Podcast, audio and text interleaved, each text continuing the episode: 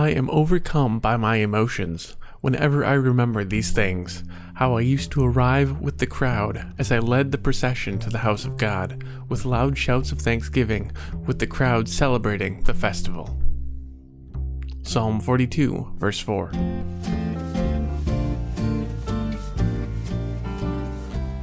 Welcome to Canaan Bound Podcast, a podcast designed to offer the Christian rest during life's journey.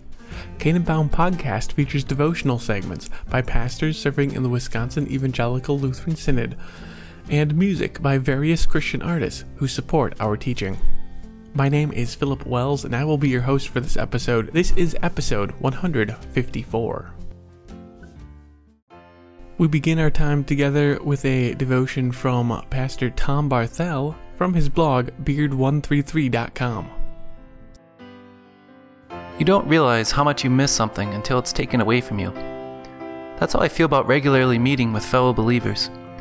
When a pandemic comes to disrupt that gathering, I miss it. The time dedicated for worship and time together studying God's Word revives our souls. That's how one of the sons of Korah felt as he wrote Psalm 42. He longed for the time when he would gather again with fellow worshippers. He put it this way I am overcome by my emotions. Whenever I remember these things, how I used to arrive with the crowd, as I led the procession to the house of God, with loud shouts of thanksgiving, with the crowd celebrating the festival. Time together in worship sustains believers. That's what the church, all believers, are meant to do come together to, as Ephesians 4 says, build each other up. God builds up his body, every believer, with the gospel in word and sacrament. Often that building up happens in a formal gathering with crowds. At other times, it happens when an informal conversation between two or three Christians is seasoned with salt and offers encouragement. Both types of Christian gatherings, whether great or small, lead to prayer, thanksgiving, and building each other up in faith, hope, and love. We need such time together because it keeps our eyes on the gospel. Each time we gather in Jesus' name, it is a glimpse of the picture of eternity. Someday, we know that we will be joyfully forever in the presence of God and of each other. Our joy will flow from the grace of our Lord Jesus Christ, the love of God, and the fellowship of the Holy Spirit. Despite many modern technologies, our Creator's first observation of man remains true. It is not good for man to be alone. It wreaks havoc on the soul to be isolated from other people, especially when you are isolated from the people our God has given to build you up. I recently met someone who was quite surprised that our church was still gathering during the pandemic, even though we were only pulling up into parking spots and staying in our vehicles. I don't think he understood the longing felt by Christians who made that drive and joined together for our park and worship service. They were longing for a gospel gathering. They were panting like thirsty deer for streams of water. They remembered how with shouts of thanksgiving they used to gather. And they were looking forward to the time when they would gather again, filled with joy. Sure, we were only sitting in our vehicles in the parking lot. But I don't think I've ever received more expressions of thanks for extending the invite to join in worship and I understand why. So did the sons of Korah who wrote Psalm 42. Can you picture that crowd, which will arrive one day at the house of God? Some day I will see it. Until then, I will yearn for it. A reading from Psalm 42, the first five verses. As a doe pants for streams of water, so my soul pants for you, O God. My soul thirsts for God for the living God. When can I go and appear before God? I am overcome by my emotions whenever I remember these things. How I used to arrive with the crowd as I led the procession to the house of God, with loud shouts of thanksgiving, with the crowd celebrating the festival. Why are you so depressed, O my soul? Why so disturbed within me? Hope in God, for I will again praise Him for salvation from His presence. And now we have a song by Chris Dreisbach from his album Hymns with Friends. This is Jesus Savior Pilot Me.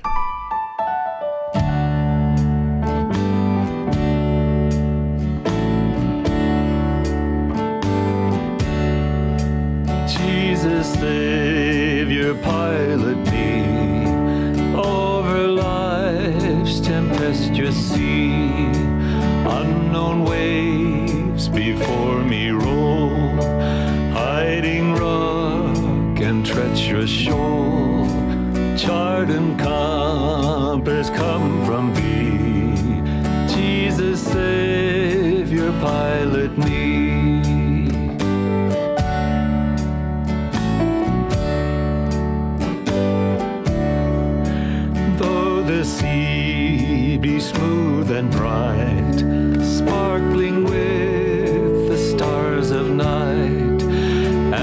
ship's path be ablaze with the light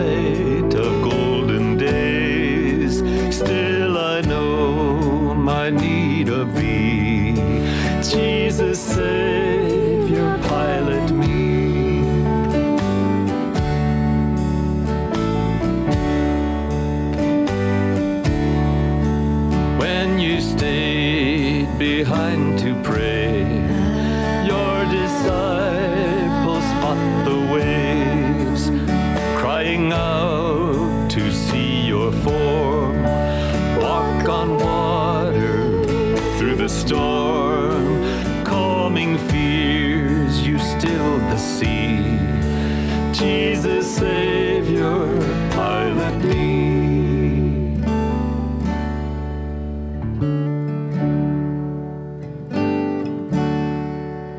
As a mother stills her child, you can hush the ocean's wild, violent waves obey your will.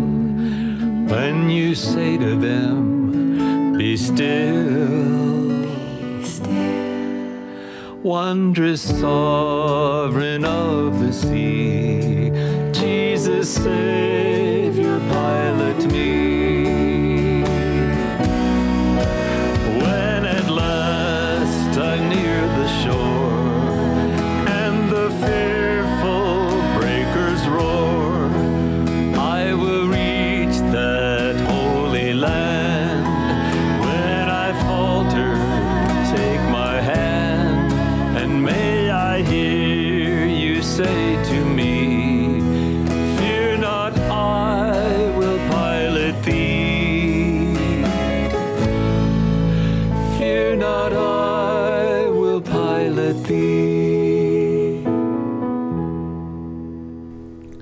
Next up, we have a devotion from Peace Devotions, where Pastor Matthew Molstead answers the question What do you deserve?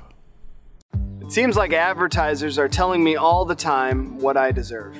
You deserve a vacation. You deserve luxury. You deserve the best. They're trying to get at my inner self that thinks that, yeah, I have worked hard, or yeah, I am a special person, so I shouldn't worry about spending extra money on nice things for myself and buy their products.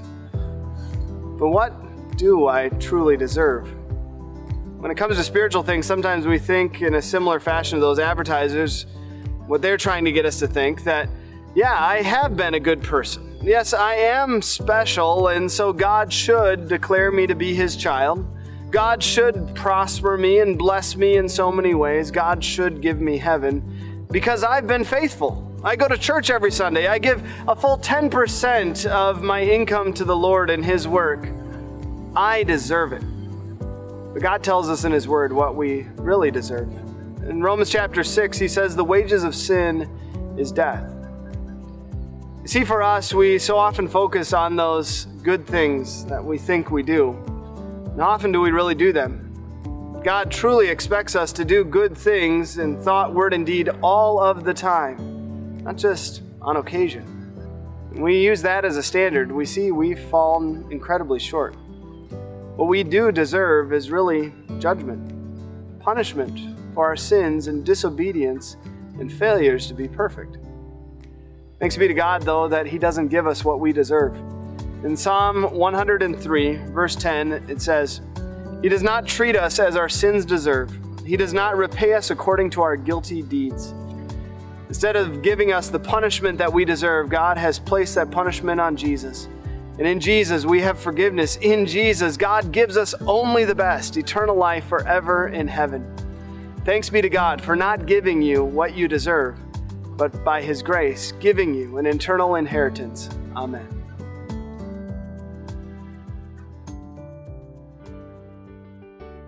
Next, we have a devotion from 1 Peter. This one is entitled Committing Ourselves to God, and it was written by Pastor Mark Falk. For it is time for judgment to begin with the family of God, and if it begins with us, what will the outcome be for those who do not obey the gospel of God? And if it is hard for the righteous to be saved, what will become of the ungodly and the sinner? So then, those who suffer according to God's will should commit themselves to their faithful Creator and continue to do good. The first verse of this section is problematic. Does it mean that Christians are judged first and suffer? Or that judgment flows from Christians as they preach and live God's Word? I think the latter. Either way, the tone is set by verse 18. It is difficult for Christians in this life but it will be worse for those who reject the Savior. Only through much pain do the righteous walk the road to eternal life. Anyone who thinks that the current life of a Christian is, or ought to be, obvious glory ought to take a hard look here. Any suffering Christian who concludes that God has left him or her behind, take comfort here. As long as we suffer according to God's will, suffer for doing good and not evil, for standing with God and not bringing shame on the name, we can do what Peter says. We can commit ourselves to a God who is faithful to his word and promise. We can continue to do good, let the chips fall where they may, and be completely assured and convinced of the outcome. The outcome is assured by our faith. Our faith is anchored in Christ. Christ has paid for every misstep along our way. The army of Christ can march boldly forward, knowing that every casualty along the way is only temporary. We know the end of the war has already been written. Our Savior has crushed the serpent's dangerous head on Calvary. Satan is defeated, and every attack on us occurs as he is in the throes of death. His end is sure, an eternity in hell. Our end is also sure, and, once again, contains the thought of purpose. There is a purpose in our suffering. We may not grasp it, but God knows and ordains it. We can commit ourselves to God even in the midst of pain. We can continue to do good even when that good is answered in this world by evil. We know the end of our story has been written in blood, the holy cleansing blood of our Savior. Commit yourself to God. Does this not describe faith? Next, we have a message from Luke Italiano and his series To Tell the Story. On Friday, he died in darkness. Mary Magdalene watched. He was the only one who had seen her, who had known everything about her. And still, he had chosen to love her. and now he was dead. She watched as the Roman soldiers pried the nails out of his hands and let his body fall. She watched as two men, two men she didn't even recognize, take his body, but they treated him with respect. Mary watched as they wrapped him, and as they laid him in a new tomb that had never been used before. On Friday, her Lord died. On Saturday, she wept. It was a special Sabbath. It was supposed to be a day of remembrance and joy. But there was no joy for Mary. Her Lord was dead. Sunday dawned early, and Mary stumbled out to the tomb, for her Lord was dead. And when she saw that the tomb was open, she feared, and she ran, and she told the other disciples what had happened. And she stumbled back. What else could she do? She only wanted she only wanted to love her Lord. And there she looked into the tomb. And there were two young men in there. And they asked, Woman, why are you crying? They've taken my Lord away, she said. And I don't know where they've put him.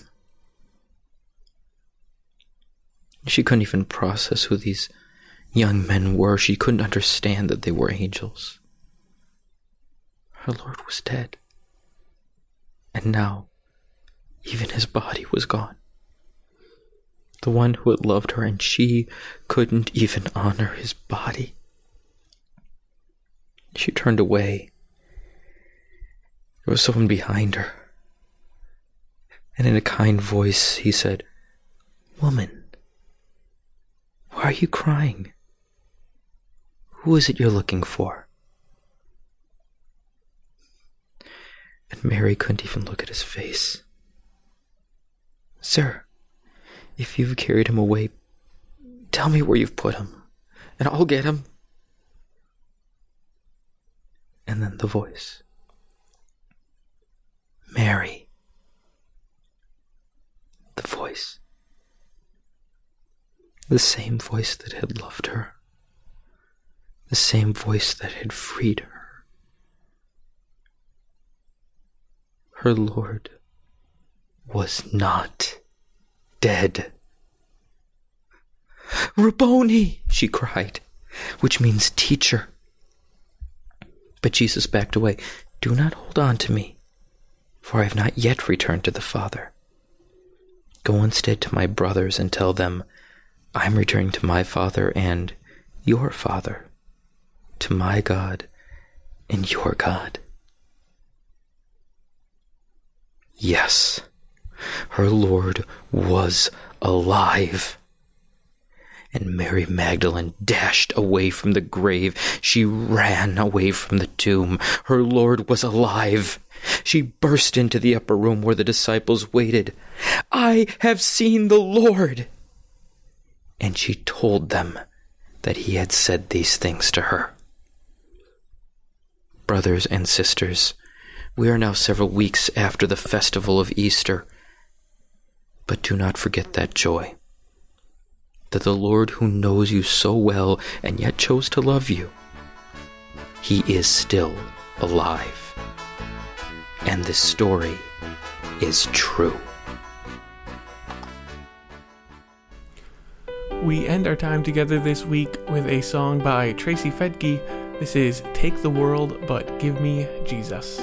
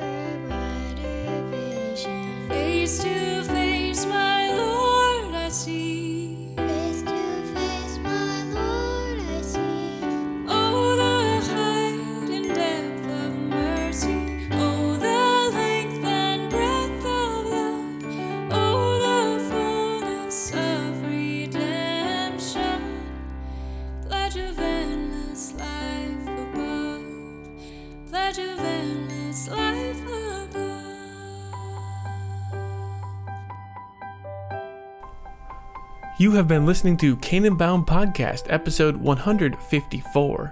This episode was first shared in August of 2020.